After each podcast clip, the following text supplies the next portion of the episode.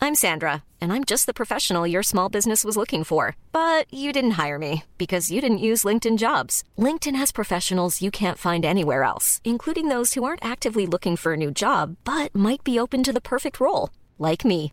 In a given month, over 70% of LinkedIn users don't visit other leading job sites. So if you're not looking on LinkedIn, you'll miss out on great candidates like Sandra. Start hiring professionals like a professional. Post your free job on linkedin.com/people slash people today.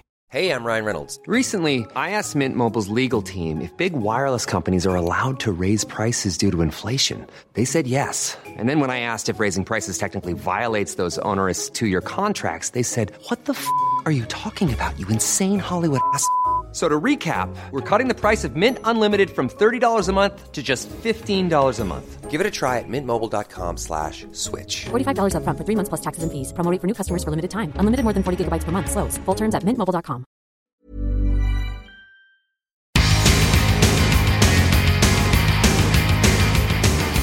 Glenn? Glenn? Yeah, yeah, yeah. Okay. Yeah, fine. Yeah, yeah, I'll speak to you later. Yeah, I, I love you. Okay, bye, bye, bye, bye. Oh, oh, oh, hello everyone. Hi, yes, hi. Just finishing off a phone call uh, with a dear friend of mine. This is Joel McIver, and uh, this, the thing that you're about to hear, is a uh, wonderful compilation of our best parts over the 23 episodes of Dead Rock Stars that we recorded for our first season. Amply and well put together by our dear friend Ian Callahan, our producer, very strange man, but uh, looks nice. We hope this will be entertaining, so hang in there and we'll catch up with you soon. You talked about faxes. Yes. Quick story that always makes me laugh. Mm. And I think it kind of shows the sensitive side of Lemmy and also the bastard, if you like. Yeah. Mm. But also funny. So, anyway, I, I can't remember getting into this, but we're talking about poetry. Mm.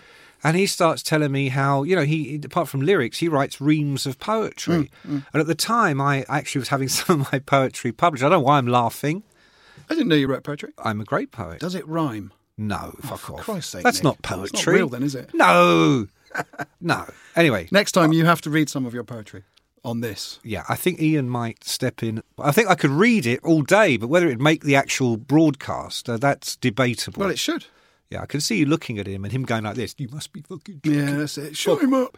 Anyway, so we're talking to Lemmy about poetry. He says, I really write a lot of poetry. I said, wow, I'd love to see some because I was Mm. writing a lot myself at the time. Next thing, because he's in LA, he's eight hours behind. I Mm. Yeah. mean, I'm in bed at about 2 a.m. one night and I could hear.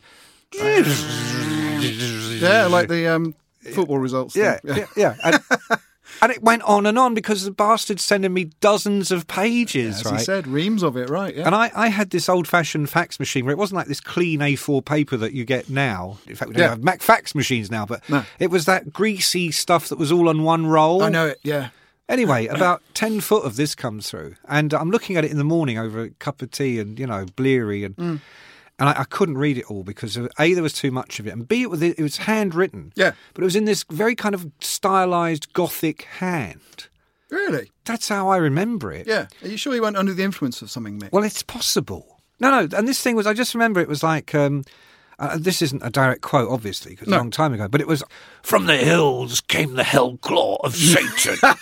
you could, and it was like, the blood flowed quickly over the virgin's toes. and was he entirely serious? I, Or was he taking the piss? well, here's the thing. Yeah. Ah. I think he was serious because you could write a page or two of that taking the piss, but there were about six different poems, all long poems, and I, and I just imagine him speeding all night. Yeah, he's been up yeah. for five nights, and now he's getting to the good stuff with his poetry. You know, yeah. Hegemon came from the thundercloud. And you was know. it uh, sort of embarrassing Jim Morrison style poetry, or was there some value to it, as you recall? Well, um, as a poet yourself, Mick. Well, as, speaking as a contemporary poet and a contemporary of such poets as Lemmy, Uh, Never mind Philip Bruce Larkin. Dickinson, you Bruce know, Dickinson, of enormously fantastic literary figures of our time, Literary giants. giants. Yes, much better than Jim Morrison. Yeah. no, Jim Not that Morrison. that's- Jim not that- Morrison's is all like It's yeah, not setting the bar very high. The is it? ghost of the dead Indian came down the highway, the child with his frog in his head. Doesn't Jim Morrison at one point say "Death and my cock"? yeah, Are- are all death the- of my cock. Death of my cock. Yeah, I think that was the best line he ever wrote. Actually, speaking as an older man, I we'll can have to relate talk about Jim Morrison, won't we, on this? Uh, But- definitely, but back to Lemmy. yeah. So I'm reading this, and I'm actually very taken aback that he's taken the time to feed these endless pages into Yeah. a fax machine, Yeah, yeah. handwritten. So I thought, wow, do you know what? I'll send him some of mine. So, so I printed out three or four poems, and I faxed him back. Yeah, yeah. And guess what? I don't know what. Fuck all happened. Nothing. he was this much interested. Maybe he was speechless because it was so good. Maybe he just didn't give a fuck about anything I had to say or write or anything. On that first trip to Paris, Ronnie said to me out of the blue one afternoon, he said, Listen, I've been working on something. I want to show you. And he held up what we now consider to be the devil horn salute Yeah. with both hands. Mick is holding them up as we speak. I'm holding them up for as those, we speak. For those watching this in black and white. Why he came up with that, he explained to me. He said, because when Ozzy used to come out on stage, he used to flash a peace sign. Ah. Yeah. He'd put up two hands. In fact, you can find zillions of pictures of Ozzy in Sabbath in Yeah. the 70s, bit like Nixon on the White House lawn, you know, Yeah. holding up the two. Or like Ringo Starr does all the time. Uh, Absolutely, except with two hands. Right, got it. Yeah, this goes to two hands. The full Aussie. See, not- Ringo's only one hand job. Uh, you know, this is two hands. what you're saying is this is a double hand job. This is a double hand job of peace and love. So, Ronnie says to me, What do you think? It's kind of like, you know, Oh, he in ran the- it past you. They're Like, you know, yes. should I do this? Because I'm the sort of thing. PR, right? Should I have pictures done like this? Should I do it on stage? God. And It was in- that contrived. In fairness, he could have gone like that. Double, doing- he's doing rude, rude fingers at I'm me. doing. Yeah, yeah. Is that index finger? Um, middle that's your finger. middle the mi- finger, I'm yeah. Mm, doing two middle fingers now. that's two middle fingers. He could have done that, and I'd have said, "Yeah, whatever," Mm, you know. But he did this, and I thought, "Oh, that's intriguing." If you'd said, no, that's a crap idea, Ronnie, do you think he wouldn't have done it? he wouldn't have listened to a word I Ah, said because what I was angling for was you saying yes, he would have said no, therefore establishing you, Mick, as the guy who basically authorised and pioneered the horns in metal. Let's rewind that. Yeah. If I'd said to Ronnie, Yeah. "Absolutely no way," he would have gone, "Mick, you're the expert." Thank God for letting me know. You're the expert. You've just saved my career. I could have looked ridiculous when I went on stage.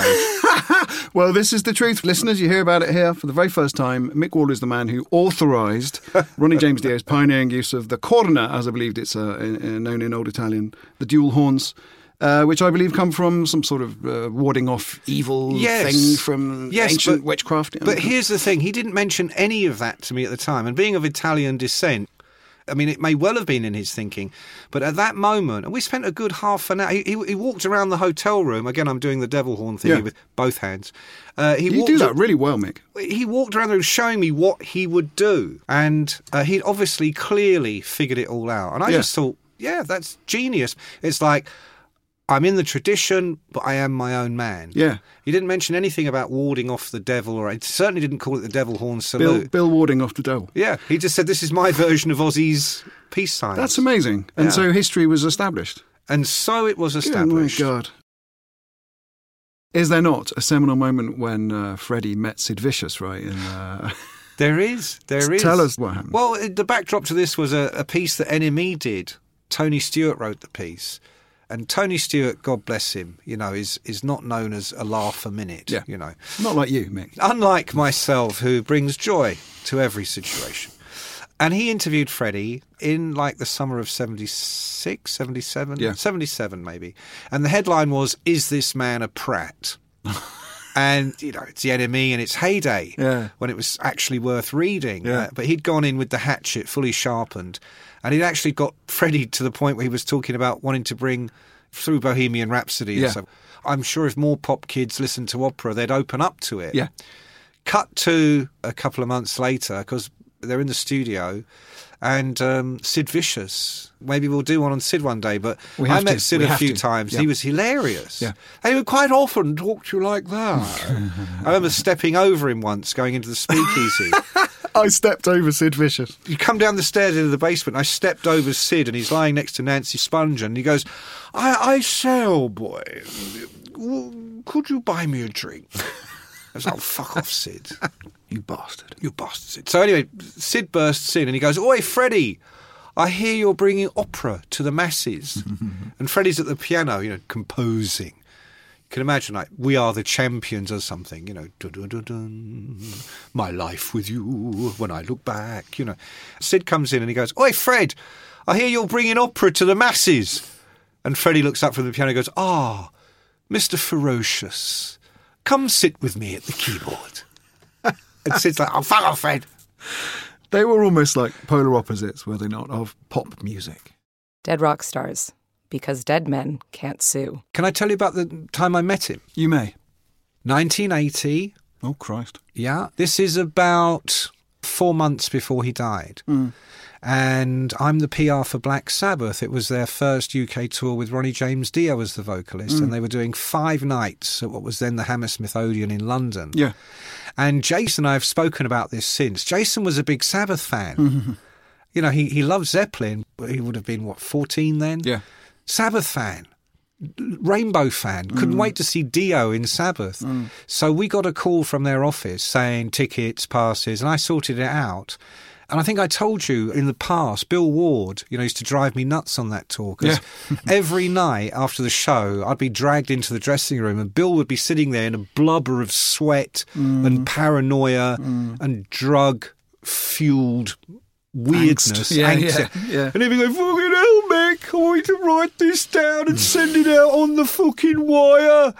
And we'd be in Sheffield and I'd be thinking, what wire? You know, there's no wire, Bill. We're not in a Milwaukee, you know, that write this down. And I go, okay. And he go, oh, I broke me drumstick in children in the grave. And I'd rattle his bollocks down. And as I got to the dressing room door, Paul Clark, the tour manager, would go, uh, Have you got something for me, Mick? And I'd give him the paper and he'd roll it up into a ball and throw it in the bin. We used to call the bin the wire. Put, put that on the wire, you know. So, anyway, I'm in the middle of this fucking Bill Ward nightmare. And I'm backstage at the Hammersmith Odeon. It's like the third night of five or something. And I'm, Yeah. I'm always in there on my own because no one can stand to be with him when he's like this. I'm in there on my own. Whoa, so we're in the middle of Iron Man. You know, so I'm like, all right, all right. So I'm writing it down. Suddenly, the door, literally, the door bursts open. Bang! In comes Bonzo. The man himself. In yeah. comes the man. Yeah, yeah. And Bill's like, hello, Oh, Bonzo. All right, mate, Bonzo. Oh, I love you, Bonzo. What did you think of the show? And Bonham goes up to the drinks table and he's looking. He's looking. He goes, where's the fucking whiskey? And we're like, oh, if you look at the back, there's some Jack Daniel. So Bonzo grabs this bottle, goes, takes the top off, go, literally, goonk, goonk, God. goonk, Yeah. goonk, goonk, goonk, goonk. Slams the bottle down. Yeah. And Bill goes, See what did you think of the Big Bonzo? Molly goes, You were fucking shite. And Bill goes, You're right, Bonzo, you're so right. I was just telling Mick we were fucking shite, wasn't I, Mick? And I'm like, No. and I'm thinking, Who's this fucking madman? Because I hadn't connected the dots yet. And then I went, Oh, it's John Bonham. It's fucking John It's Bonham. John Bonham. Oh, Isn't that time I really must be going? You know. But it was quite funny. I mean, Did he- you exchange a few words with him? no, you must be joking. I, I Mm, melted into the background because, you know, d- to have someone turn around at Bill Woods, I mean, this is two minutes after they've come off stage. and go, yeah. You were fucking shite. You know, it was like, hmm, uh, not entirely how I'd have put it. Uh, you Yeah. know, it was very. It's not endearing behaviour. oh, I loved him for it. But I, lo- that- I look that's back pretty now. straight I- though, isn't it? Yeah, Yeah, yeah, yeah, I mean, yeah. the amount of times. Straight I've- shooting. I would love to do that. Wouldn't you love to do that? You know, I, I heard you went to see Cannibal Corpse recently. I did. Wouldn't you love Did that to- news come out on the wire? Well, Is that yeah. how you know? It was on the fucking wire. Wouldn't you have loved to have gone into the dressing room afterwards, smashed open the door, and gone, Where's the fucking whiskey? I go, Hello, Joel. All right, mate. It's over there. And they go, What do you think? Is Are they American?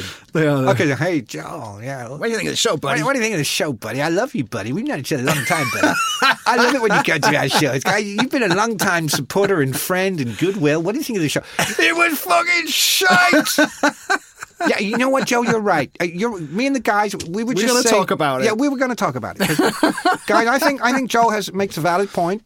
yeah, I take your point. I'm far too quiet and introverted for that to ever happen. But I take your point. but here is a great Bowie story that Bowie told me that day after we'd finished filming. By the He's- way, did he remember that you had met four years before? No, Oh, shit, bless right, his okay, yeah, name. yeah, right. He- no, not a clue, you know. And I wasn't about to remind him. So we finished the filming and we're leaving the hotel. I didn't realise he was standing next to me. I thought it was Gail, the producer. And I literally turned to him and I went, that, that was all right, wasn't it? And he went, yeah, I thought it went really well. Uh, and- Just and as well you didn't say Bowie was yeah, a twat. Thank God that. Fuck that guy, you know. But, so we're walking and we're just chatting, and he says, um, "I don't know how it began, but he, he tells me this story." He says, um, "I wish I could remember what I said to prompt him to tell this story." But anyway, he said, "You know, Joey and I were h- at home one night in Geneva or Yeah. wherever they lived." Yeah. He said, "And uh, the film of Ziggy Stardust. Yes. Kenny Baker made a famous film Yeah, from the the 73 live one. farewell show, Yeah. but it didn't go on general release for over 10 years. And uh, he said, We were at home one night, obviously pre Google, they're looking at the local paper. Yeah. He said, We noticed it was on in town and we had nothing to do. It was like a boring Wednesday night. And he- he said- we both said, Shall we go? He said Joey was like 16 at the time or Yeah. something like that. And um, so David said, Yeah, let's go, let's go. So Joey goes, I've got to go and get ready first. So Barry's like, Well, hurry up because, you know, it starts at eight or whatever it is. So Joey runs up the stairs. He's gone for ages and half an hour, 45 minutes. And David's going, Joey, come on, we got to go. Finally, Joey comes down the stairs. He's been in his dad's old wardrobe. He's dug out all the Ziggy clothes. Yeah. He's put on makeup and styled his hair. And he's coming down the stairs in the full Ziggy outfit. Regalia. Regalia. Bloody hell. And David goes, The first words out of my mouth were, You're not going out looking like Ah, that. brilliant. That's amazing. He goes, uh, this reminded me of the exploited meeting. He goes, and at that point, my head went, oh no, how can you? Oh yes, oh no, oh god. It was like one side of my brain. I thought, oh fuck, here we go again. Yeah. And but the other side of my brain, you know, This is why we do this podcast, Mick. Stories like that you are just gold. You cannot get them anywhere. Maximum round of applause for you for that. And Lynott said to me, "Eh, Mick, you ain't a Fleetwood Mac. that's a terrible. Wait, he was not from Yorkshire. Ian, Ian, Ian, cut that. Are you into Fleetwood Mac? I can't. Fuck me. I'm Irish. And I can't. Okay, I'm not going to do. No, I it. think it was more like are you into Fleetwood Mac? That There kind you of go. like There- aggressive Well, well, southern. no, thing. he was more of a smoothie. He was. You into Fleetwood Mac? I was like, Phil, I No, now you like- Oh, sound like Sean Connery, mate. Are you into Fleetwood Mac? Money Sure. I into Fleetwood Mac. Is any of this going to make it in? Yes, if it does, bloody thank you so better much do. for listening to It us. We do better appreciate it. It gets better better. do. It gets better. No, Ian, leave all this in for crying Ian, out loud. Leave all this in. Now that's a northern Irish accent. Phil famously was from Dublin, He was from Dublin. Crumlin in Dublin, He was and he Crumlin? said, "Mick, You into- Do not edit this out. I right? into. F- will you shut up talking to me?" I into Fleet. Oh, fuck's sake. He said, "Are you into Fleetwood Mac?" And I, I was about twenty years old at the time, and I went, "Well, I really like the early stuff with Pink and Green." Yeah, I don't think so. I love the chain. And he went, "Ha ha ha! Come here!" And he pulled out a white packet. Bloody hell. And he unfolded it, and with a plectrum, he dug out a big load of powder, A goodly portion. goodly portion, and went to shove it under my nose. And I was no stranger to such activities No. back then.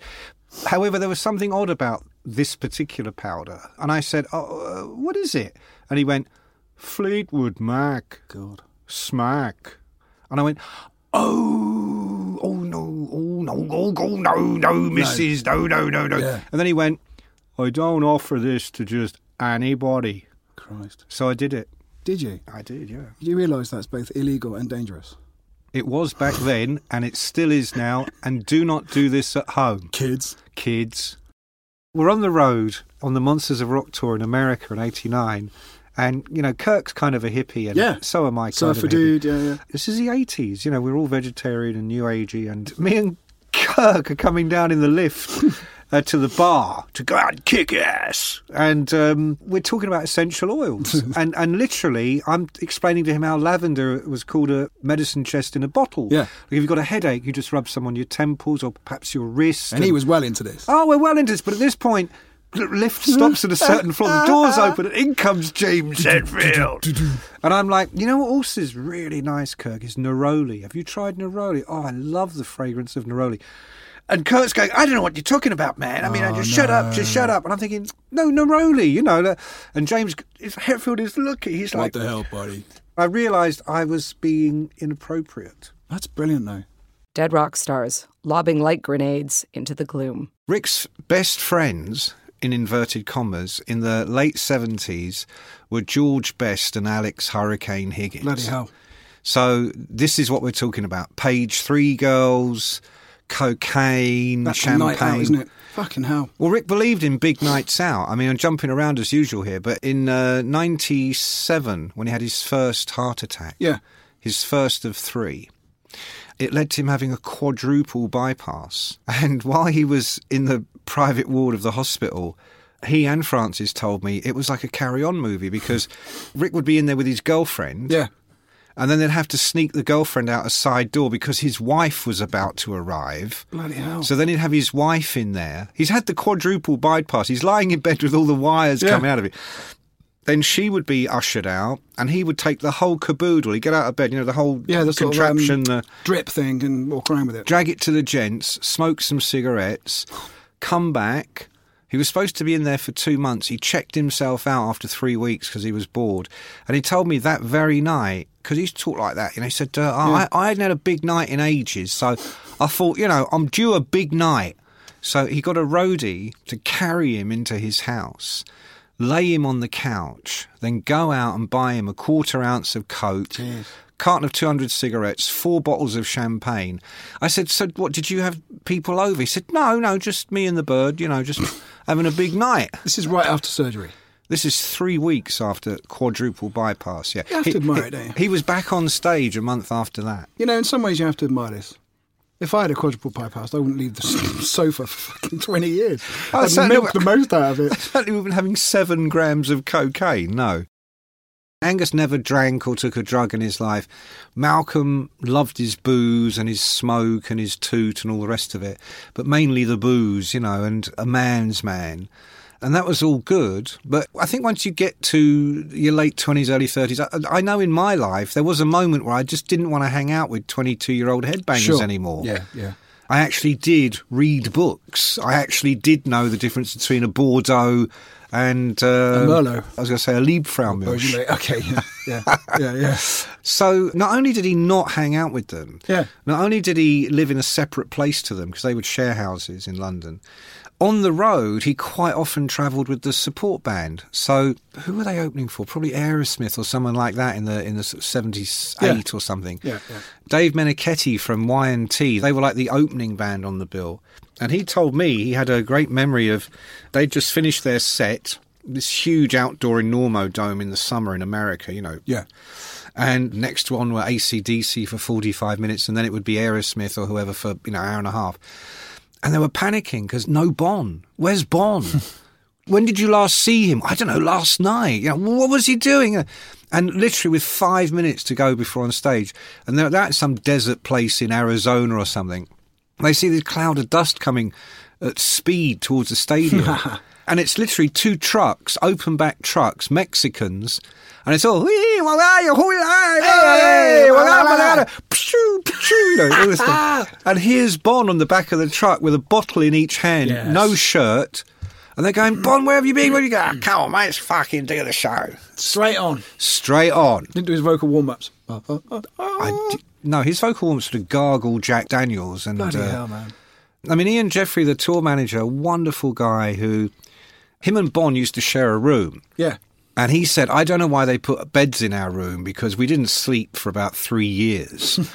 he just said, Can you imagine sharing a room with Bon Scott in ACDC? Sorry, Mick. So uh, we quite often in these podcasts jump to the sort of the sad years without spending us- the time I would like to spend on the big, happy, good mental times. Was his thing booze or coke or both? Everything. so was he taking smack at this point? Everything. when he was in fraternity, similar to ACDC, if you know the ACDC story, they came to London. Yeah. They were big in Australia. In order to make it in the UK, they came and all lived, like Australians do, came and all lived in a big house in Earl's Court. course. Yeah, yeah, yeah. Straight with Mike. That hemisphere's What's- fucked. What's less well known is that just three years before, Bon had done exactly the same thing with fraternity. Mm. They lived in uh, Norwood or somewhere like that. Yeah. And again, you know, typical squat hippie house. But fraternity, from the name, you can tell they were hippie band. I mean, Right. Bon would play flute. I mean, for goodness sake, you know. It's mad, isn't it? But his nickname in the group was Road Test Ronnie Ah. because any drug that came in the house, if they were a little bit iffy, Bon would take it. Yeah. Again, you've got to remember no internet, all right? No. So what you relied on with your dealers was whatever happened to come their way. I mean, th- in this country these days, I, I do not take drugs, haven't done for many years. But these days, most of the weed in this country is made in this country. It's done by people that have marijuana farms under hydroponic lights Yeah. and they make incredibly strong weed. Back in the late 70s, none of that went on. It was always imported. So- Afghan sort of stuff. Absolutely. You get some guy coming in going, oh, I've got a nice bit of rocky Moroccan. I've got a nice bit of Afghani. You know, obviously. And then, and Was then he quite camp then? he was this guy, yeah. He, there was just this one guy who used to service everybody in London. He serviced everyone. He- he Nick, did. what the hell are you talking about? Oh, I remember that one of my uh, that I read about once was called. Uh, I got some nice Nepalese temple ball. You're going to love it. You see, it's black and the white streaks. That's opium, and everybody go opium. Man, that's so exotic. Yeah, yeah, yeah. But at the same time, they'd come in with powders and pills and go, nah, this was made by a German scientist in 74, but it got stolen from his laboratory. So today, what I've got, and this is the stuff that Hendrix took when he made Electric Ladyland. I mean, you have these days, conversations. great and people days. would go, wow, so, he- okay, but but of course, and this sometimes resulted in death. I mean, Lemmy has great stories of.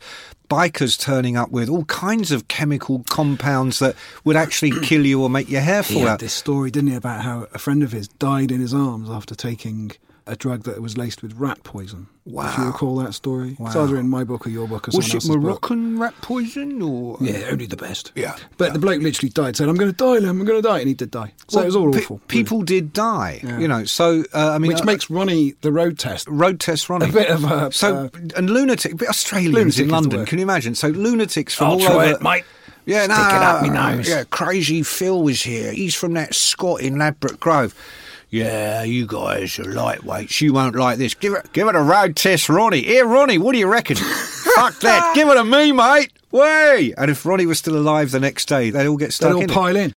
this isn't a record you put on to go, oh, I love this. Uh, this will cheer me up. You know, th- th- this is the difference between, in terms of art, this is the difference between a Michelangelo, Yeah. where you just admire the technique, you admire the substance, but it's figurative and you Mm. can, it's good on the eye and you can follow it, to a Jackson Pollock, Yeah, okay. where Mm. people go, well, what the fuck's that? Guy's just throwing fucking paint. Yeah. No, I, I grasp You're, this. you're right Yeah. on one level. The guy is throwing paint. Yeah. But actually, there's a method to his madness. But this is the dividing line between Lou Reed and, shall we say, Susie Quattro. All right. You know, similar period. Yeah. This is the dividing line between Lou Reed and Mick Jagger. Let's put it like that. This is the dividing line between Lou Reed and David Bowie until David Bowie somewhat emulated With- that approach with Low, yeah, right. particularly side two. Yeah. If you've been No, no. listening to Stockhausen, Yeah, right. if you've There's a been parallel. listening to Berlioz or, you know, trust me, what Lou Reed did didn't come out of nowhere. and Mm, yes, of course, it's veiled in contempt, it's veiled in self loathing. It's a high art joke in many ways, it's an insult in many ways. Nevertheless, he did it, no one else did it. And we're still talking about it We today. are. We're It's still very much part of the debating it conversation. today. I love talking about this album. I remember there's a, there's a magazine called Terrorizer, which is an extreme metal thing, and uh, they once ran a poll saying uh, which is the most extreme album ever recorded. People clearly wrote in and said it's Slayer, it's Morbid Angel, Kill 'em all! and so on and so on. Yeah, yeah. but actually. They wrote themselves that they thought the Metal Machine music was the most extreme album ever made. Now, that showed serious intelligence and, and a little bit of stepping outside the box. But I have a question for you. I can see you're about to talk, which is why I want to say it we can defend or not defend the artistic merit of this album all day, and I love doing that. Would you defend its musical quality? of course, yeah. You Absolutely. like the sounds on the record. Forget the I didn't, artistic say, I didn't value. say I like the sound. You said, is there anything to defend about the musicality? yeah, okay. Yes, yeah. of course. Do you like the sounds that you hear when they come off the record? liking sounds? Doesn't mean defending musicality. Alright, simple Are question. you saying uh, no? No, it's not. Do you but- like listening to the album? No, Does anyone? Probably. Lou not. Reed used to like listening to it. So my point is only this: that this is where we find a brilliant, brilliant turning point, or a sort of a catalyst for discussing something's musical merit as opposed to its artistic merit, which to me are completely different. I love the fact that he released it. Don't get me wrong. I love the fact that he recorded it. That they made it a double album just to take the piss even more. But I think it's utter bollocks at the same time. That's what fascinates See, me. I about don't. it. Dis- I don't What- agree what's your with take? you. Yeah. No, I totally disagree. Let's have it. I totally disagree. I think what you're talking about is a visceral, immediate reaction. But if you listen to great jazz music or great classical music or any of the great electronic composers, you listen to Philip Glass, you know, you listen to Steve Reich, you listen to On the Beach. You know, you listen to some of those, they don't even know what to call them because they're not classical, they're not jazz, they're avant garde. Yeah. Moments of silence. You know, i- i- is that musicality? Is that something to think about in the same way you think about art? Just because I don't like it or I think it's bollocks, I think says more about the listener than it does about the piece of work. The fact is, it's a statement, and you can dismiss it, you can get angry with it, you Mm. can call it bollocks. But you can do that to all kinds of art. There are still people today that look at abstract art and go, "Well, that's bollocks." Yeah. Tracy Emin's bed. Yeah, or well, I naive- could I could have done that. Yeah, yeah. No, I couldn't. No, and believe me, I despise that knee jerk reaction myself. The point I was only making was that I thought the music was crap, but that it was a wonderful artistic statement that I'm glad was the music made. was crap. Oh, God, yeah. No, I can't. No, I totally disagree. Oh, okay. I fundamentally disagree. You're imposing your own idea of what Yes. good and bad Yeah. is. As a subjective listener, I feel I can. But ha- what, what are you comparing it to? So, Um, what piece of electronic avant garde art music would you say was better and why? I wouldn't. Because So, I know you're how not it was really produced. engaging with what it is. You're saying, I listened to it, I thought it was bollocks I took the time to listen to it all the way through. once and Yeah, decided yeah. it was bollocks. I decided that I wouldn't assign any merit to it musically. Artistically is a different matter. Musically, because I know I could sit down there with a couple of pedals and a guitar and do it myself. Perhaps that's the wrong view, but that was my view. Could you sit down and do the same to a Metallica record? Could I play the stuff on a, Yeah. on a Metallica album? Yeah, Yeah. of course. Yeah, but it wouldn't sound like Metallica, would it? No, it wouldn't. But the Metallica You have can give- plunged a lot of technicality and artistry into it, which I admire. Yeah, and That's a all. I lot- think we're going uh, around in circles. I mean, I Well, no, no, here's the thing. You said it's bollocks. musically, why don't we stick not to that? artistically. Musically, not artistically. Say it again. Musically, I think it sounds terrible. Artistically, I think it's fantastic. Okay, That's my view. And I was here's interested in my yours. view. Yeah, yeah, yeah. Totally disagree. Go on. I've already gone on. Uh, So the- how many times have I got to go because on? I don't understand what you're saying. Are you saying well, you're that- never going to understand. Well, it. try it one more time. Try me one more time. Are you saying that musically, actually, this is pretty good stuff? Musically, I think it's a fantastic, unrepeatable statement. And if you look at the tradition it comes out of, it fits extremely well. And at that time in the history of rock music, it was an extraordinary thing to do. That I don't disagree with at all. But when you say musically it's bollocks, that's like saying, well, it's not catchy. You know, it's like saying I can't hum it. It's like saying, well, there's there's no chorus. I mean, Okay. what I'm saying to you is, Yeah. you've made your statement. It's bollocks. Here's my statement. No, it isn't. Yeah, okay. Okay. And this is what's wonderful about it, right? In this case, it's a fairly extreme example of, of what would pass for a double LP from a, you know what I mean? In- it's, it's, well, it's- it's an extreme statement. It is. I, I'm not going to join you on any of this. Okay. It's an extreme statement if you happen to be listening to the Rolling Stones that day, or you want something that is much more accessible and Yeah. within your own All right, parameters yeah. of what rock music is. Contextually, okay. Life is full of what ifs. Some awesome, like what if AI could fold your laundry? And some, well, less awesome, like what if you have unexpected medical costs? United Healthcare can help get you covered with Health Protector Guard fixed indemnity insurance plans. They supplement your primary plan to help you manage out of pocket costs. No deductibles, no enrollment periods, and especially no more what ifs. Visit uh1.com to find the Health Protector Guard plan for you. Hey, I'm Ryan Reynolds. At Mint Mobile, we like to do the opposite of what Big Wireless does. They charge you a lot, we charge you a little. So naturally, when they announced they'd be raising their prices due to inflation, we decided to deflate our prices due to not hating you. That's right. We're cutting the price of Mint Unlimited from $30 a month to just $15 a month. Give it a try at mintmobile.com slash switch. $45 upfront for three months plus taxes and fees. Promo rate for new customers for limited time. Unlimited more than 40 gigabytes per month. Slows. Full terms at mintmobile.com. Hey there, it's Michelle Norris. I'm host of a podcast called Your Mama's Kitchen. When I travel, I'm usually looking for a way to find a taste of home when I'm not at home. And one of the things I love to do when I am at home is entertain. And Airbnb allows me to do that. When I was in California recently, I rented a house that had a great kitchen. And when we were sitting around the table, we're all thinking, we're in someone else's house. Someone could be in all of our homes as well. If you have a home, but you're not always at home, you have an Airbnb. Your home might be worth more than you think. Find out how much at airbnb.com/slash host.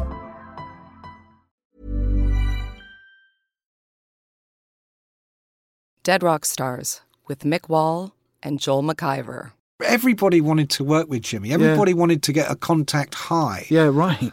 Nicely put. Um, And I think that uh, when it comes to Hendrix, because we talk about beyond the sky and the other side of the rainbow and that, it's very hard to g- say anything without sounding trite and punning. But you know, the sky was the limit. It Yeah. really was. yeah. And the whole thing about his death, we could do a whole podcast purely on the night he died. We could. But there are many, many conflicting stories. Some say it was drugs, Mm. he, he got sick in his sleep. Others talk of evidence of him being pumped with red wine. If there was a coroner's report, what did it say? Well, we mention coroner's reports a lot, don't we? And We you do. know, you know, I have Sadly, a very we do. Mm, I have a very low opinion of coroner's reports. I don't know off the top of my head. Someone will write in and let us know. But it, it was a typical misadventure, I think Uh, you know, aspiration of his vomit is a kind of known thing. asphyxiation. well, yeah, Yeah. They talk about aspirating your own vomit and asphyxiating on it. But what led to that, I guess, is the question, right? Well, there are people saying he was still alive when they got him to the hospital. There were people saying he was already dead. You know, Monica Danneman, who was his girlfriend and then eventually spent the rest of her life with Uli John Roth, Yeah. was convinced that, you know, it was a conspiracy to kill Jimmy by Mike Jeffrey. Right. So talk about that then. Now, a few years ago, you were editing a Hendrix special for Classic Rock magazine, and you asked me to review a book written by James Tappy Wright, who had been one of Hendrix's roadies. And in uh, uh, Mr. Wright's book, he said very clearly that Jimmy had been murdered, uh, not, I believe, by Mike Jeffrey himself, but by his people. Hmm. By uh, pouring, I don't know, three bottles of red wine down his throat until Hmm. he vomited. I can't remember the exact details, but like maybe choking him while he vomited or just ensuring that he did not survive the vomit. And I think his assertion was because Jeffries had him insured for a lot of money. in order to uh, make a lot of money out of the insurance money that he would get from Jimmy not fulfilling his require, uh, obligations as a touring artist. I right? think also he'd reconciled himself, if that's the word, to Mm. the fact that Jimmy wasn't going to be doing his bidding anymore. I mean, this is a huge claim to make. Now, Mike Jeffrey was long dead when when this book came out. James Wright himself has subsequently died, and he was very, very clear in his book. He said, "This is what happened."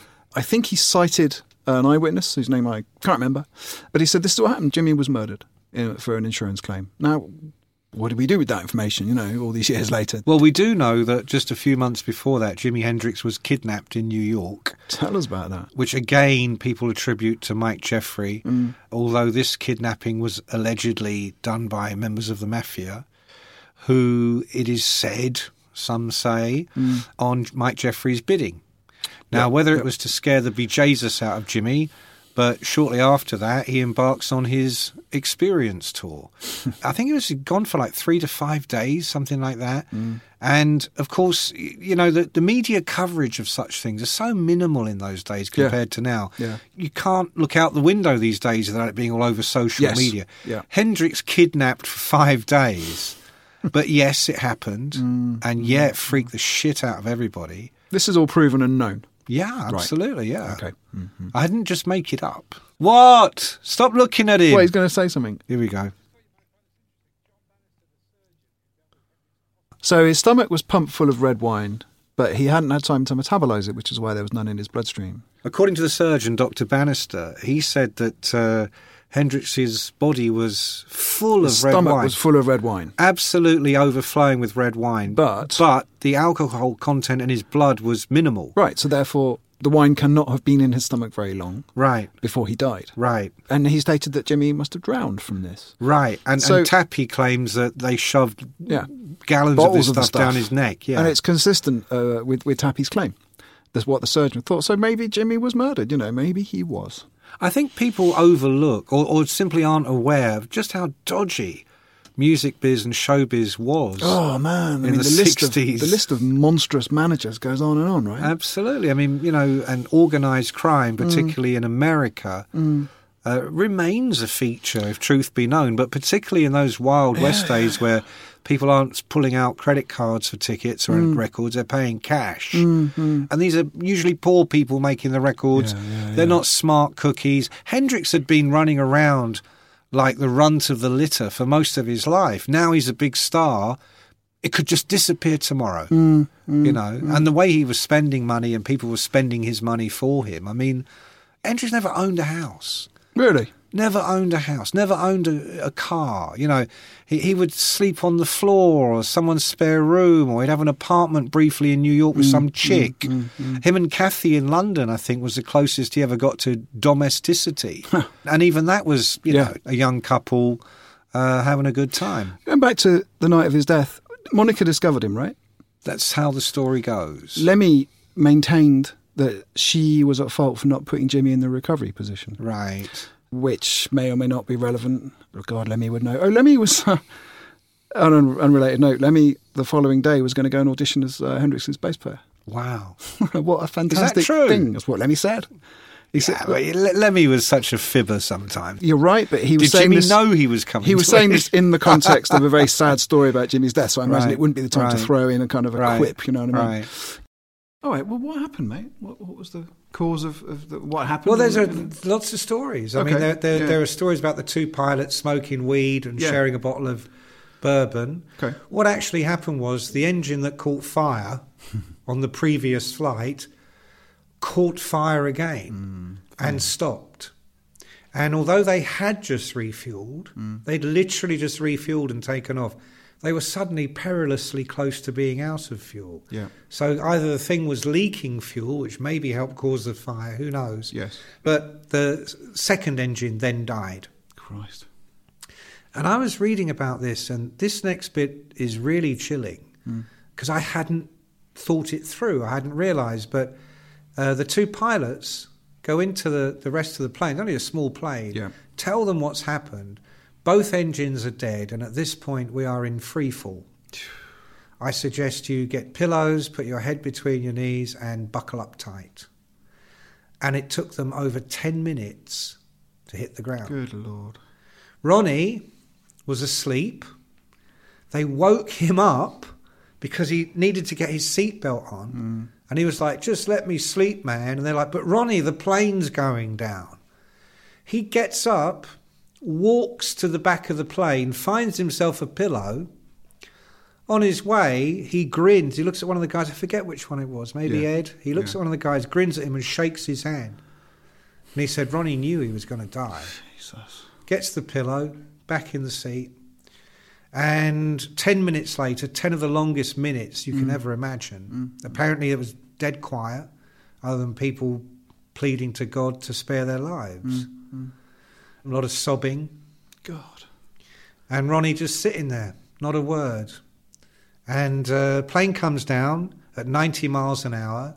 Skimming some trees. I read. Yeah, which take off the wings, burst open the fuselage, separate the pilot cabin from the Body of the plane. body of the plane. The tail comes off, still move in. By the time it stopped, Ronnie Van Zant was already dead. Blunt force trauma to the head. He went straight into a tree. At 90 miles an hour. Yeah. And the two pilots, both dead, they were still strapped into their chairs, but the chairs had been ripped out of the plane and were actually hanging upside down from trees. It's like a Um, horror, horror film, isn't it? I can't think of a worse scenario. Th- And of course, th- with all horrors, there's this tiny bit of bleak humour, which is that the, the, the, you know that famously their drummer at the time, the fabulously named Artemis Pyle, was in with the pilots when the second engine went, and they were maydaying. They were already maydaying, in fact, for somewhere to land. And the second engine went. And Artemis Pyle's father was a pilot Yeah. who had died in a plane crash. And he said he could tell just looking at the pilots, he said they had death in their eyes. They'd clearly never, ever experienced anything like that before. They didn't have any training with what to do. One of the guys also on the plane, whose name uh, tragically escapes me right this second, but apparently he went through to the pilots during the 10 minutes when they're whistling through the air. Yeah. Because there was no sound, the engines were gone. They, all they said they could hear was the, their own plane whistling through the air. He went through and said to them, I hope you motherfuckers survive, because after this, I'm going to kill you both. Are we right in saying that his he exploded onto the worldwide scene with Purple Rain? That was when it all. think that was when he burst onto the scene. Yeah. Okay. I think that's when he exploded. Did the film come at the same time as the album, or was it a bit later, or what was the score? Um, 1984. Now, I remember this very, very well Mm. because I was a champion of that record and that movie. Crusher Jewel, yeah. who was the designer on Kerrang! and magazine. legend, rock legend. Well, legend to be. He wasn't in 1984. In 1984, he was still Steve Jewell, and he wore these glasses that looked like your grandmother's. And Hmm. it was me that dragged him out of his shell and started calling him Crusher. He did have that as a nickname, but no one ever used it because honestly, this was like visiting your auntie when you saw it, Mm. Steve or Mm. Stephen. It was later that he then developed this wonderful persona, but it was already there, the craziness. And the Krang office was in Covent Garden. Of course, no social media, no video even. Yeah. So if you wanted to see the movie, you went to the movie theatre, and it was showing in Leicester Square, and it was on for about a month. And Crusher and I went to see it nine times. Oh, Three of those times tripping heavily. Really? Yeah. Like falling over things. Well, the third time, Crusher was evicted from the theatre because he was literally running round the whole thing. He was having a freak out, running around going, Rock! Rock! Rock! Yeah! Yeah! And I'm going, Cool it, man. Cool it, man. Dude, calm down. No, you're English. The, pi- the pigs. I'm making a scene. So literally, these ushers, these like old lady ushers, are running after him with torches on the screen. on the screen, it's you know, when doves cry, dim, dim, dim, dim, yeah, yeah, and all these torches following him. Finally, they get him, tackle him to the ground, and don't forget he's tripping on heavy duty. he's quite tall, isn't he? He's a big lad, isn't he? He's quite tall. I've met him. Maybe he's grown since those days. Come on, continue with Are the you story. sure you weren't tripping? When Come you on. went- So they wrestled into the ground, and that was the end. threw of it. him out. So I'm left there on my own, tripping out of my brain, thinking, uh, "Sure, that's not legal. Surely there's some way out of here." There Uh, must be some kind of way out of here. Yeah, and there wasn't. I stayed till the end, found my way to the tube somehow, Mm. and uh, but that's another story. The point is, is we became obsessed with the movie and the album, and uh, it was all simultaneous because when Doves Cry was the first single, and, and the video, song. the video for Of When course, Doves it Cry- has bits of the film in it. it all of the film is in it. You know, it, it's like a trailer for the movie. The bit on the bike and all that stuff. That's all in the movie. Can I tell you my favourite scene? Is it the bit where she? Yes. First, you have Oh, to sorry, purify yes. yourself in the waters of Lake Minnetonka. And she does, first removing her top. Now, I was 13 or something when this Wasn't film it came all out. her clothes? I thought it was all her clothes. No, she retains, Just her top. she retains the bottom dignity. Does she? Me I don't and my- think she retains much dignity. Me and my friend Phil, I'll give my friend Phil a big name check here, who introduced me to Prince and was a huge, huge Prince fan. He had it on video, and we would incessantly watch that scene in our feverish little teenage way. She had. She, was, a big boned Insanely beautiful, that woman. And uh, yeah, uh, that was my moment. I tell Yeah. you, I, I was very confused and happy about that for many years to come. girl. Well, I ended up having the movie on video and watched it about another hundred times. And Mm. I have to say, Pause button, bro. she was in many of my favourite scenes, but Yeah. mainly, you know why? Do tell. Good singer. Oh, she's a great singer. But that was a, but that but that was a great movie. And don't forget, he wrote that. It's unexpectedly a great movie. Yeah, Surely the odds would be stacked against it. Oh, you it know. should have been And yeah, it was absolute great. shit. He got an Oscar for it, didn't he? Yeah. As well as the the associated Grammys and stuff. But uh, that film was so outrageous, so brilliant, so not really that true. I don't think. Yeah, but that, You know? when, when has truth had anything When's to it do ever interfered with with a good film, right? You see that? Well, the thing is, there's truth, and then there's ultimate truth. Man, that's deep. Well, you can watch The Simpsons and go, "Well, it's just a cartoon." No, mate, there's a lot of truth going on here. Mm-hmm. Why I think that movie was so ultimately brilliant was because, of course, it was ridiculous Yeah. and over the top and hilarious. But that time when you see him on stage, he's got no shirt on, he's got a blindfold Oh yeah. and he's singing and do, that to me is truth because that ain't an MTV video. That's actually him on stage doing something he would do on stage. He's also, you want to look for deeper levels, he's also referencing Jimi Hendrix's performance at Woodstock, where he had a guitarist on stage, a black guitarist on stage, completely blindfolded.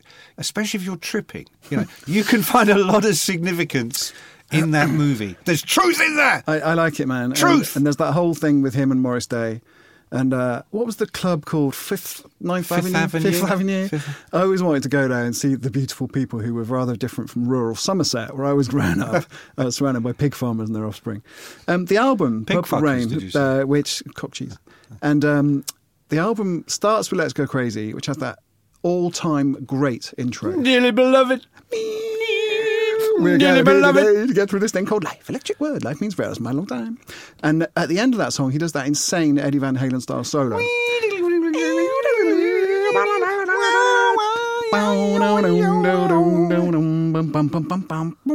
I don't remember that. Go straight Are into. you sure you weren't tripping? Go straight into "Darling Nikki," as I recall. Yeah. Another amazing song which had a very rude word About in it. masturbation. it did. It had. I met her in the hotel lobby. Where she was masturbating with a magazine. Yes. Yeah. And uh, apparently that was quite shocking at the time. Enough for I'd say that was fairly shocking now. Who was that Can you imagine idiot? if you're watching, um, not that I would, you'd have to stab me in both eyes if you caught me, but if you're watching The X Factor, so what are you going to do for us, love? I'm going to do uh, Darling Nikki by Prince. Oh, Yeah. go for it. A man is the pure cold Nikki. Masturbating with the man. Oh, oh, eh, eh, oh, oh, you can't say that. Yeah, right. Because I've never masturbated. Um, where was I going with that? Tipper Gore. PMRC took objection. He was one of the filthy 15. They mentioned that line in court. I was. No, do, it, Imagine in- do it in shaking a- American, American way. Hey, I was uh, reading I, I was reading the Bible with my daughter, and she Bible sh- study class. She showed me a uh, the lyric sheet from has this the album. M-word. and I, I couldn't believe my eyes. i had to seek therapy from I'm my shocked, therapist. Barbara. I'm shocked. I mean, I just had to drop another quaalude and have a whiskey. And, I mean. Yes, I often masturbate with magazines, but I wouldn't put it in a song and play it to my children of God. I wrote a, a long piece once about the Parents Music Resource Centre, PMRC, Yeah, from that one how many yeah. years ago. And uh, it was a big piece on censorship in music, so I went back to Elvis and so on and so on. And when I got to the 80s, it was just hilarious this nonsensical satanic panic that had America up in arms, certain parts of America, not the more liberal parts that we know and love. And Prince, of course, you look back now, God, it's all so innocent. Yes, he wore a G string, and yes, he used the word masturbate. Oh my God. Were we all idiots back then, or what? No, of course not. That's why nine million people bought that record and why he won an Oscar for the movie. Yeah. People in the PMRC, they were the idiots. And of course, you know, it's it's news. Politicians. It's a link Never on trust them. TV or the news channel, you know. Tipper Gore, Tipper Al Gore. Gore's wife. Yeah. Why they didn't tell her to fuck off, I don't know. Do you know what? People did tell her to fuck off because Hmm. none of these careers ended. You know, the irony was, the sweet irony was that as soon as you got one of those stickers on your record, it was like a badge of honour. Yeah. It's like now, these days, I mean, I, I sit at home and you're watching TV and it go, uh, the following programme contains scenes of Hmm. you sex may find and violence. distressing. Yeah, yeah. No, no, sex and... I'm like, booyah! Is it? This is my shit! this is my people! Excellent! I only want programmes that have sex and violence From and the outset. disturbing scenes from the outset and filthy language From the credits. from the outset. In the credits. You want that I know, shit. You it's want just that bollocks, shit. isn't it? This was the era of Mike Reed refusing to play Relax by Frankie Oswald. I hated all Even when I was 12 years old, I knew this was all bullshit. Dead rock stars. They did it, so we don't have to. You referred earlier to her status as a feminist rock icon and how that felt a little bit patronising, a little bit odd. And I agree with that because she hardly lived a life which was an example to us all by dying of a drug overdose at the age of 27. Conversely, she fought that gender identity war and won because she did commercially and critically very, very well.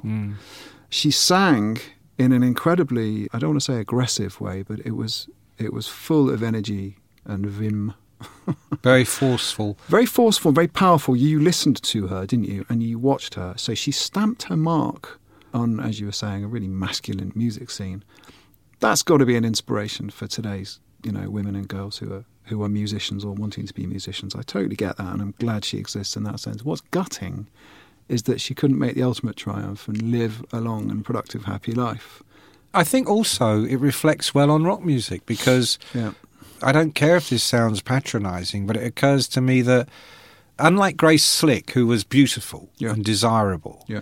in the conventional sense, Yes. Janice wasn't in the conventional sense. But she created a space that hadn't existed before. Right, a pioneer. an absolute pioneer. Okay, it was through her demons, her insecurities. Well, you could say that about Sinatra or Yeah. Elvis or whatever. Yeah. Okay, there are reasons she was like she was, but the fact is, before Janice, there wasn't anybody like her. There were some big boned old uh, black Jazzers blues and soul- uh, singers. yeah, and- yeah, soul singers. But in terms of rock and pop and that whole area, she created a space that did not exist before. Mama Cass Yeah. was around the same time. Mama Cass loved her, was there at Monterey. Yeah. But Mama Cass was in a group who wrote California Dreaming. Different music entirely. And they also had a beautiful blonde girl in the Yeah, group. yeah, you know, there was a, it was offset. Yeah. She did have a solo career, but Janice was so, you know, I, I hate when people use that word iconic because they uh, totally overuse it. Overused, yeah. If you listen to Six Music, all these people you've never heard of, all iconic, people use it now as a way of saying, well, you've never heard of him and he never sold any fucking records, but completely iconic in Mm. the hip hop community. You Ted know? Rogers was iconic on 321. No, no, he was iconic. yeah, yeah. You're, Joel's just doing the little Three, two, one. Yeah, um, that's easy. gesture. Go on, do it again. How do you do it? No, I fucked up. No, I can't do it. It's No. not, it doesn't really work for podcasts. I No, don't no, know. but I, you know. So I think Is he Janice. dead, Ted Rogers? She, uh, yeah, Could we do him on this? maybe. So uh, she did this thing that hadn't been done before. She left a door open, but who did walk through? Well, that after was my her? next question. Okay, in the 80s, the biggest pop artist in the world was Madonna, right?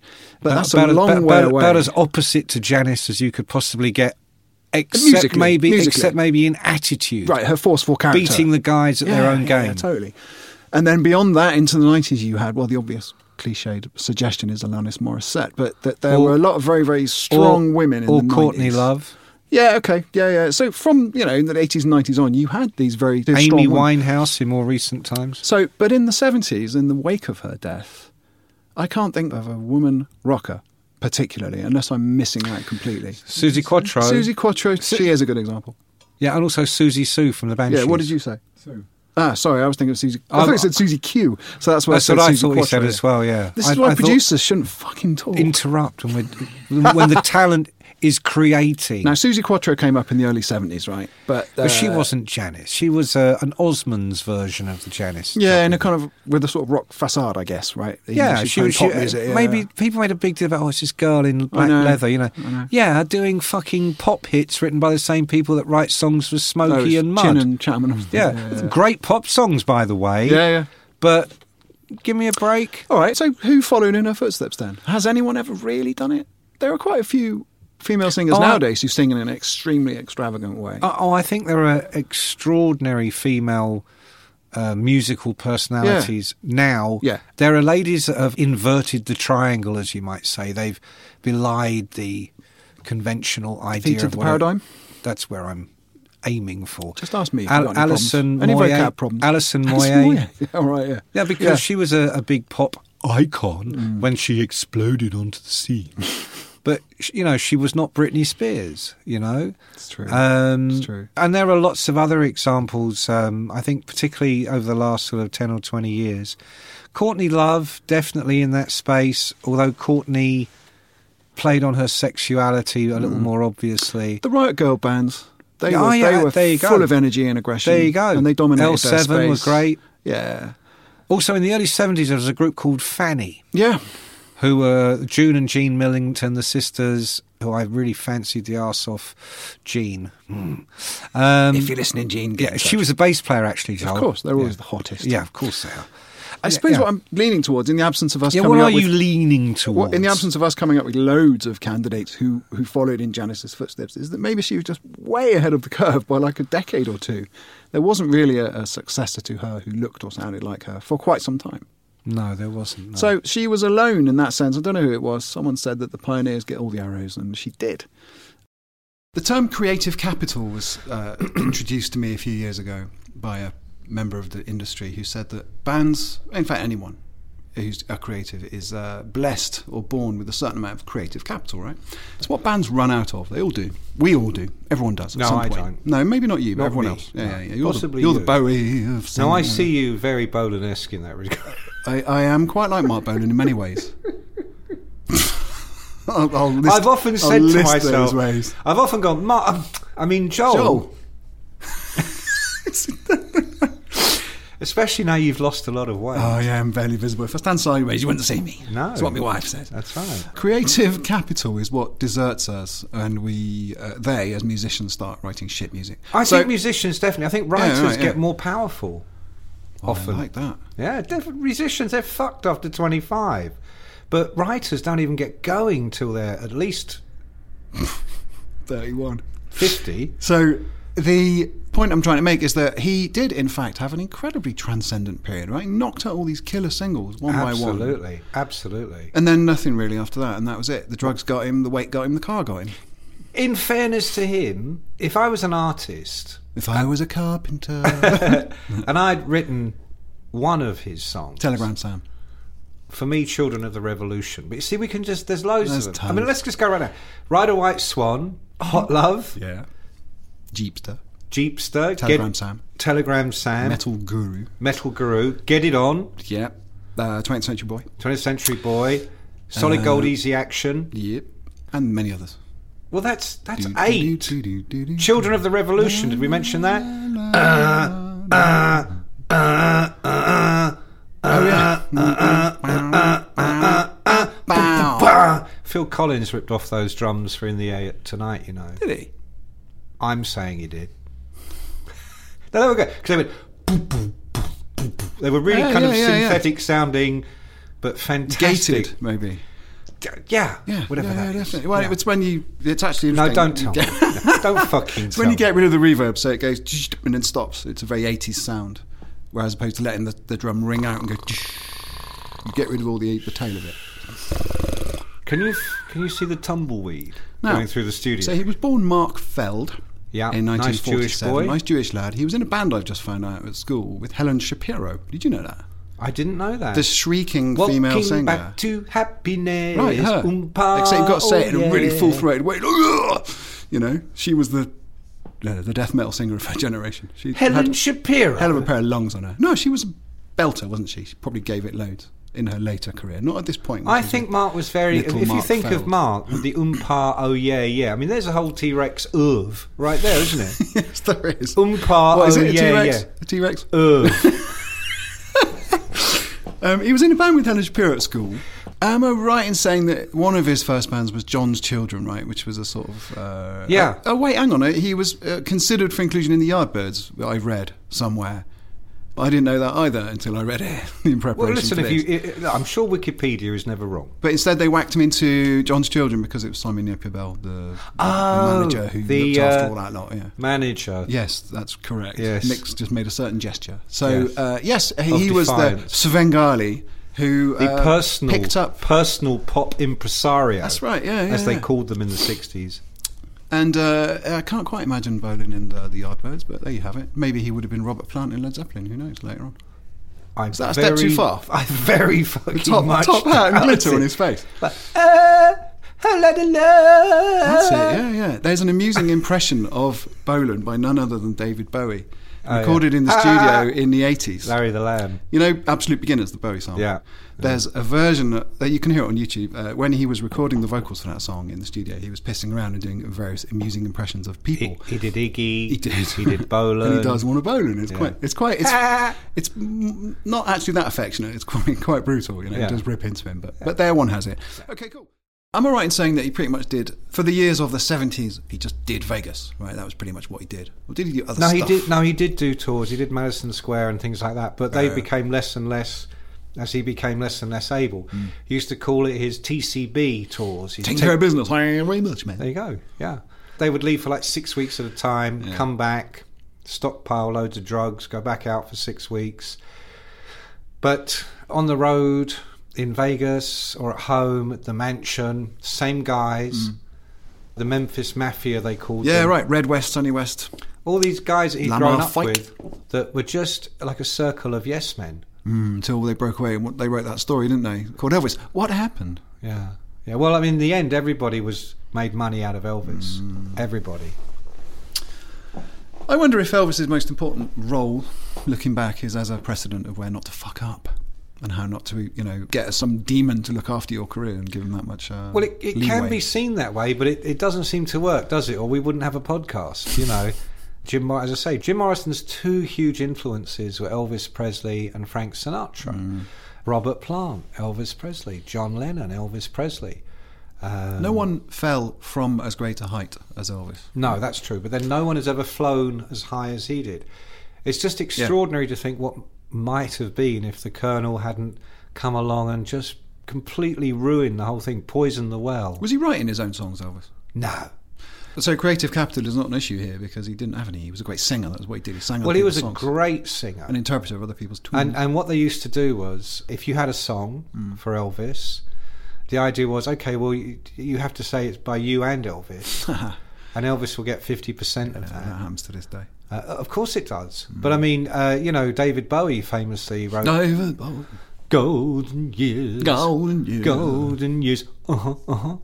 Did he know? Written for Elvis. I have a funny story. And about Elvis David. rejected it. I've told you this story before, but I'm just going to say No, it. again, please all right? do. Yes. It, does this In the have middle anything of, to do uh, with Glenn? No, it's not. It's the other guy I did, but with Woody Woodmansey. I wrote Woody's book a couple of years ago. He Can told we me just this remind fantastic people who story. Woody is? Oh yeah, we, we can do that. Woody Woodmansey is the last man standing of the Spiders from Mars, Right. which was uh, Bowie's backup band on various albums, including Ziggy Stardust. Uh, As opposed to Woody from the Bay City Rollers. Yeah. Hmm. Yeah, Just yeah. to get that clear. No, you're quite right. Clear. No, no, it's important. Or Woody in the Faces. Uh, uh, indeed. And uh, Or Woody Guthrie. In the middle of the recording of one of the albums, I've forgotten which one it was. It was either Ziggy Stardust or possibly Loud Insane. Bowie fucked off to New York to see Elvis play. So this would have been seventy-one or seventy-two. I can't remember which one it was. 72. Right? Yeah, yeah. And um, the great thing about this is that by then Elvis was playing to a load of suits. So the audience was not full of dramatic-looking people. Right, so what right. did Bowie wear to go and see A Elvis? dress. No, the full Ziggy. All right. The full red mullet, the full gear, probably 10 inch platforms, massive shoulders covered in sparkle dust. And he- Huge balls. And this hanging is the out. sweet bit. He arrived late to the show, but his seat was at the front.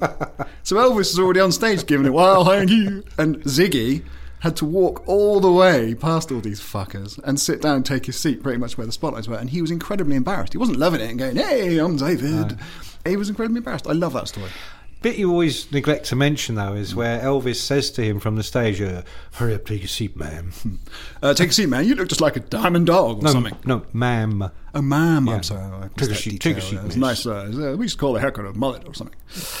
So, uh, where, where were we up to? You're not, still not getting it. I'm saying Elvis thought he was a girl. no, no, I, I did grasp that. I just He didn't say moved mullet. on. No, I know. I added Until he that bit. had a- no, I you got know. it. I did get it. No, you, you, A you- girl. It was a He great, thought it was a girl. it was a great joke. You didn't kind of allow it to breathe, though, blossom, did to you? No, blossom. you, you shat on it.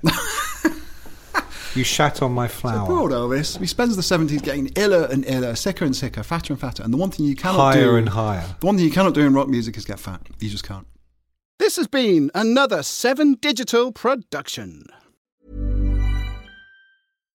Hi, I'm Daniel, founder of Pretty Litter. Cats and cat owners deserve better than any old fashioned litter. That's why I teamed up with scientists and veterinarians to create Pretty Litter. Its innovative crystal formula has superior odor control and weighs up to 80% less than clay litter.